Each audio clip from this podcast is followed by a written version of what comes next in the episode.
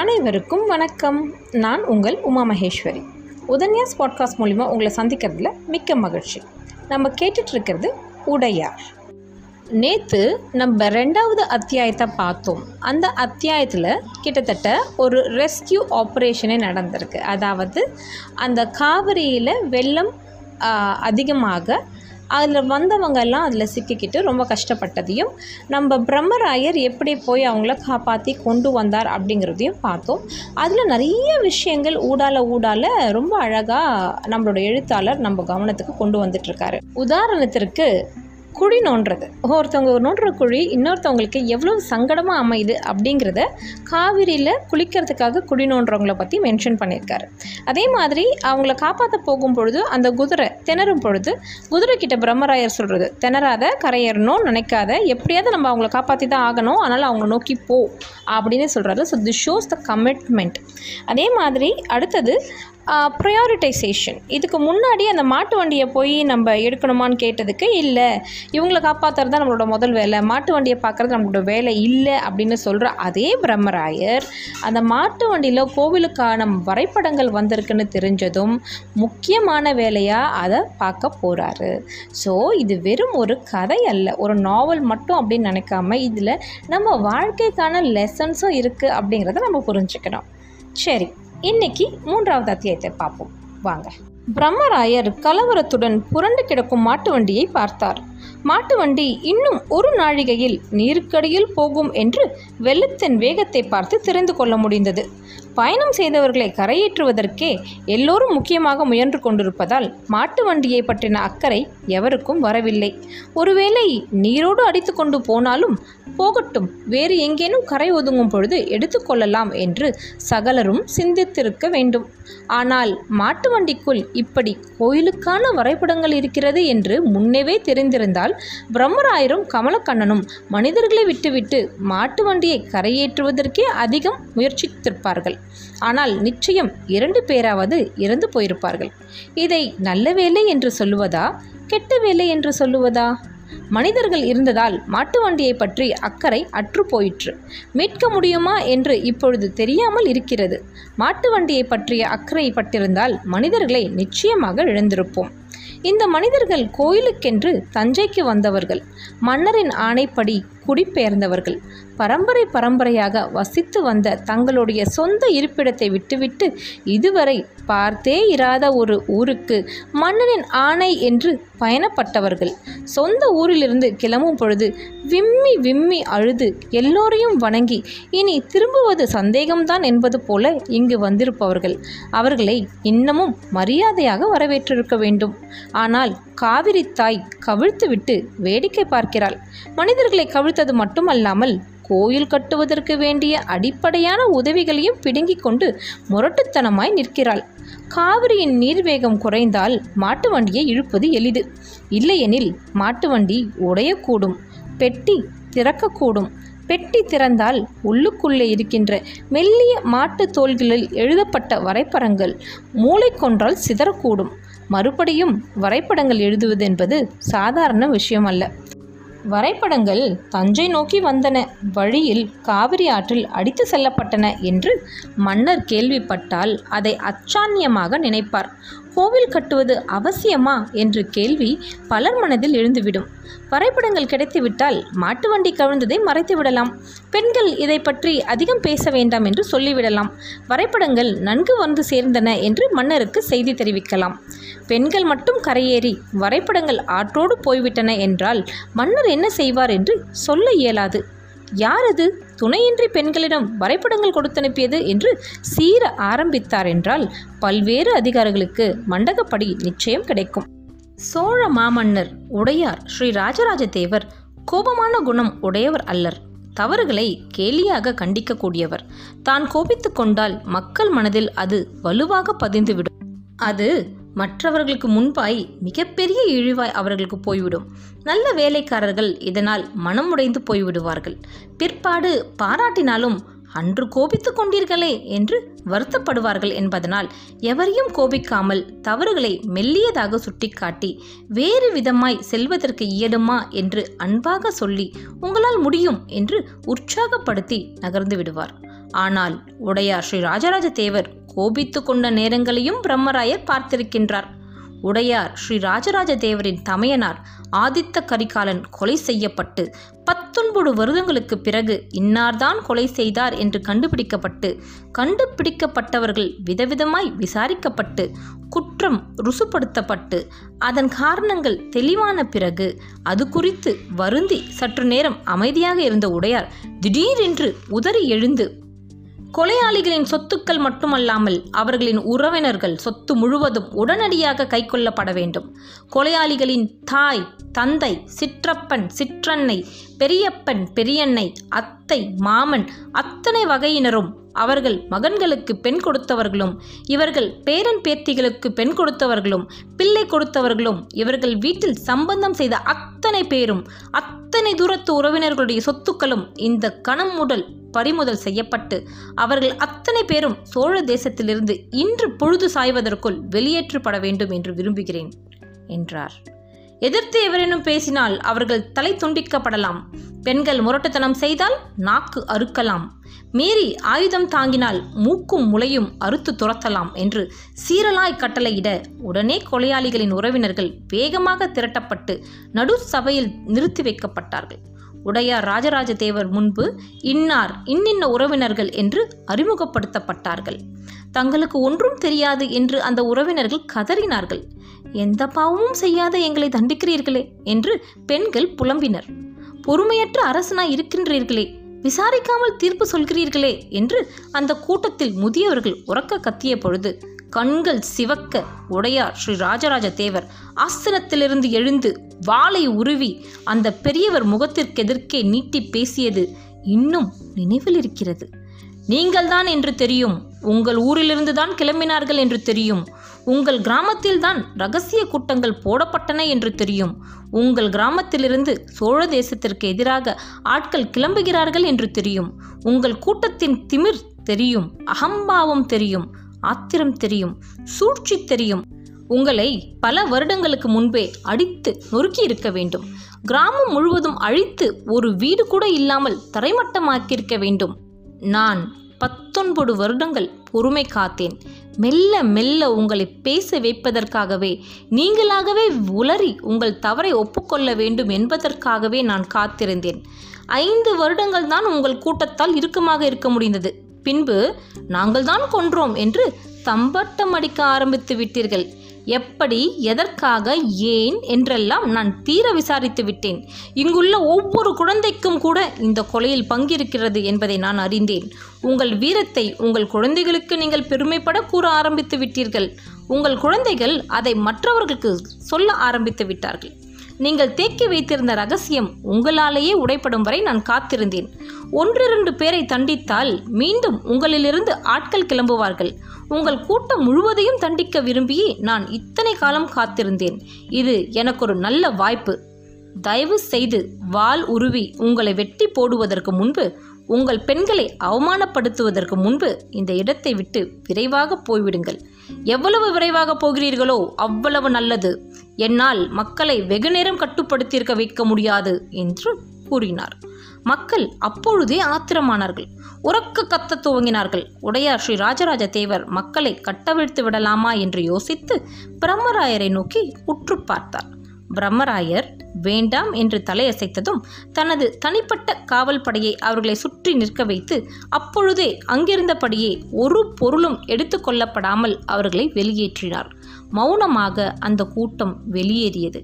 கிராமம் முழுவதையும் மக்கள் தீக்கிரையாக்கினார்கள். மக்களின் கோபத்தை ஆவேசத்தை கண்டபொழுது மன்னர் கோபத்தோடு சிரித்தது இன்றும் ஞாபகம் இருக்கிறது. முதன் முறையாய் வாழ்க்கையில் ஒரு மனிதன் சிரிப்பதில் கோபத்தை காட்டியதை பிரம்மராயர் கவனித்தார். ஆனால் அன்று இரவே சோழ மன்னர் ஸ்ரீ ராஜராஜ தேவர் சகஜமாகி விட்டார். அன்றுதான் காஞ்சி மாநகருக்கு ஓலை அனுப்பி பல்வேறு விதமான கோவில் படங்களை ஓவியமாக வரைந்து அனுப்ப சொல்லியிருந்தார். அந்த படங்கள் தான் தேவரடியார் மூலம் இங்கு மாட்டு வண்டியில் வந்திருக்கிறது. வந்த வண்டி கவிழ்ந்து நீரில் உருக்களித்து கிடக்கிறது. பெட்டியின் கதி என்னவாயிற்றோ தெரியவில்லை. பிரம்மராயர் பழமர் நேரி படித்துறைக்கு போனார். தீப்பந்தங்கள் அதற்குள் அரச மரத்தடியில் நட்டு வைக்கப்பட்டிருந்தன. பெண்களை யார் என்னது என்று அந்தணர்களும் வேளாளர்களும் விசாரித்து கொண்டிருந்தார்கள். அவர்கள் கமலக்கண்ணனை பார்த்துவிட்டு வாருங்கள் வாருங்கள் என்று கைகூப்பினார்கள். கமலக்கண்ணன் பின்னால் நடந்து வந்த பிரம்மராயரை சுட்டிக்காட்டவே எல்லோரும் தீப்பந்தத்தை பிடுங்கி பிரம்மராயரனின் முகத்தில் காண வெளிச்சம் காட்டினார்கள். பிரம்மராயர் ஒற்றையடி பாதையிலிருந்து மேடு ஏறி கரைக்கு வந்ததும் கால் தொட்டு நமஸ்கரித்தார்கள். இடுப்பில் மேல் துணியை இறுக்க கட்டி கொண்டார்கள். வருக வருக என்று சொன்னார்கள். ஒரு வார்த்தை எங்களிடம் சொல்லியிருக்க கூடாதா? ஒட்டு மொத்தமாய் திரண்டு வந்து எல்லாரையும் காப்பாற்றி இருப்போமே நீங்கள் எதற்காக ஆற்றில் இறங்குகிறீர்கள்? என்று கேட்டார்கள். பிரம்மராயர் கையமர்த்தினார். வந்தவர்கள் அனைவரையும் காப்பாற்றி விட்டோம் கரையின் எதிர்ப்பக்கம் மூன்று வண்டிகள் இருக்கின்றன. அந்த வண்டிகளில் ஒன்றில் ஒரு மரப்பெட்டி இருக்கிறது. அந்த மரப்பெட்டி வண்டிக்கு கீழே கட்டப்பட்டிருக்கிறது. அந்த மரப்பெட்டி மிக முக்கியம். அது உடையார் ஸ்ரீ ராஜராஜ தேவரின் சொத்து. எப்பாடு பட்டாவது நீங்கள் அதை காப்பாற்றியாக வேண்டும். நீச்சல் தெரிந்தவர்கள் அருகே வாருங்கள். மற்றவர்கள் சற்று விலகிக் கொள்ளுங்கள் என்று கட்டளையிட்டார். தீப்பந்தங்கள் மறுபடியும் மண்ணில் நடப்பட்டன. நீச்சல் தெரிந்த வீரர்கள் ஆறு ஏழு பேர் வந்து நிற்க ஐந்து வேளாளர்களையும் நல்ல திடகாத்திரமாயிருந்த ஒரு அந்தன இளைஞனையும் அவர் தேர்ந்தெடுத்தார். மிதவை பானைகளையும் மூங்கில் கட்டைகளையும் கொண்டு வர சொன்னார். மற்ற கூட்டத்தினர் ஊரை எழுப்பி சாமான்கள் கொண்டு வர ஓடினார்கள். தீப்பந்தங்கள் முன்னும் பின்னும் இருட்டில் அலைந்தன. இன்னமும் அதிக தீப்பந்தங்கள் வேண்டும் என்று நினைக்கிறேன். கரை முழுவதும் வெளிச்சம் இருப்பது நல்லது. ஊரை எழுப்புங்கள். அவசியமானால் அடுத்த ஊருக்கும் தகவல் தெரிவியுங்கள். இரண்டு பேர் அடுத்த ஊருக்கு ஓடினார்கள். குளிரில் நடுங்கிக் கொண்டிருந்த தேவரடியார் பெண்களை பழமர் நேரி ந கிராமத்து அந்தன பெண்கள் கைப்பிடித்து வரவேற்றார்கள். போர்வை போர்த்தி கிராமத்திற்குள் கூட்டிக் கொண்டு போனார்கள். மாற்றுடைக்கு ஏற்பாடு செய்கிறோம் வாருங்கள் என்று அன்போடு அழைத்து கொண்டார்கள். வந்த தேவரடியார் பெண்களில் மிக இளமையாக இருந்த ஒரு பதினாறு வயது பெண்ணை அவள் நடக்க முடியாமல் திணறுவது கண்டு ஒரு அந்தர பெண்மணி சட்டென்று தோளில் தூக்கி போட்டுக்கொண்டாள் குலுங்கி குலுங்கி அக்ரஹாரம் நோக்கி விரைவாக நடந்தாள். தீப்பந்தங்கள் பிடித்துக்கொண்டு இரண்டு வாலிபர்கள் அந்த கூட்டத்தோடு ஓடினார்கள். ஐயன் ஆற்றில் நட்டு வைக்கப்படும் கம்பை வெள்ளம் பறித்து கொண்டு போய்விடும் என்பதற்காகவும் ஆழமாக கம்பை ஊன்றுவதற்காகவும் கம்பு அசையாமல் நிற்பதற்காகவும் அங்கு கற்குவியல் போடப்பட்டிருக்கிறது. அந்த கற்குவியலின் மீது மாட்டு வண்டி ஏறி கவிழ்ந்து விட்டிருக்கிறது. வண்டி புரண்டு போகாமல் அங்கே நிற்பதற்கு காரணமும் கற்குவியல்தான். இதுவே மண்ணில் மாட்டு வண்டி கவிழ்ந்திருந்தால் மண் பறிக்கப்பட்டு நகர்ந்து போயிருக்கும். வண்டி பலமுறை உருட்டப்பட்டிருக்கும். நீங்கள் சொல்வதை பார்க்கும் பொழுது பெட்டியின் கனத்தால் மாட்டு வண்டி நிறுத்தப்பட்டிருக்கிறது. கற்குவியலால் புரளாமல் அப்படியே இருக்கிறது. எனவே மாட்டு வண்டியிலிருந்து பெட்டியை மட்டும் தனியே விடுவித்து கொண்டு வருவதே நல்லது என்று தோன்றுகிறது. ஒரு வேளாள பெரியவர் கூர்ந்து கவனித்து பேசினார். இல்லை வேளாளரே அப்படி செய்வதற்கு இயலாது. பிரம்மரையரால் தேர்ந்தெடுக்கப்பட்ட பிராமண இளைஞன் சட்டென்று பேசினான். எல்லோரும் அவனை திரும்பி பார்த்தார்கள். நீங்கள் பெட்டியை மாட்டு வண்டியிலிருந்து விடுவித்தால் மாட்டு வண்டியை நகர்த்துகின்ற பொழுது பெட்டி உடையக்கூடும். கிட்டத்தட்ட நான்கு நாழிகளாக தண்ணீரில் மூழ்கி இருக்கும் அந்த மிரப்பெட்டி என்ன வலுவில் இருக்கும் என்பதை உங்களால் சொல்ல முடியாது. அதுவும் தவிர உள்ளே இருப்பது தோலால் செய்யப்பட்ட வரைபடங்கள். தோலும் தண்ணீரில் ஊறி கனமாயிருக்கும். எனவே மாட்டு வண்டி பெட்டி இரண்டுக்கும் மூங்கில் கழிகள் அண்ட கொடுத்து தோளில் தூக்கி கரையேற்றுவதே நல்லது என்றான் அந்த அந்தன இளைஞன் என்ன விளையாடுகிறாய் தம்பி? இத்தனை கணத்தை தோளில் வைத்துக்கொண்டு வர வேண்டுமென்றால் எவ்வளவு பேர் வேண்டுமென்று நினைக்கிறாய்? நூறு பேர் இல்லாமல் இத்தனை பெரிய மாட்டு வண்டியை கரையேற்ற முடியுமா? மாட்டு வண்டியை விட உள்ளே இருக்கிற பெட்டி முக்கியம் என்றால் பெட்டியை தனியே பிரித்து விடலாம். மாட்டு வண்டியை உருட்டி ஆற்றோடு அனுப்பிவிடலாம் என்ன செய்வதென்பதை பெரியோர்கள் தீர்மானிக்க வேண்டும். வேறொரு வேளாள இளைஞன் முன் வந்து பதில் சொன்னான். எல்லோரும் கவலையோடு மாட்டு வண்டியை பார்த்து கொண்டிருந்தார்கள்.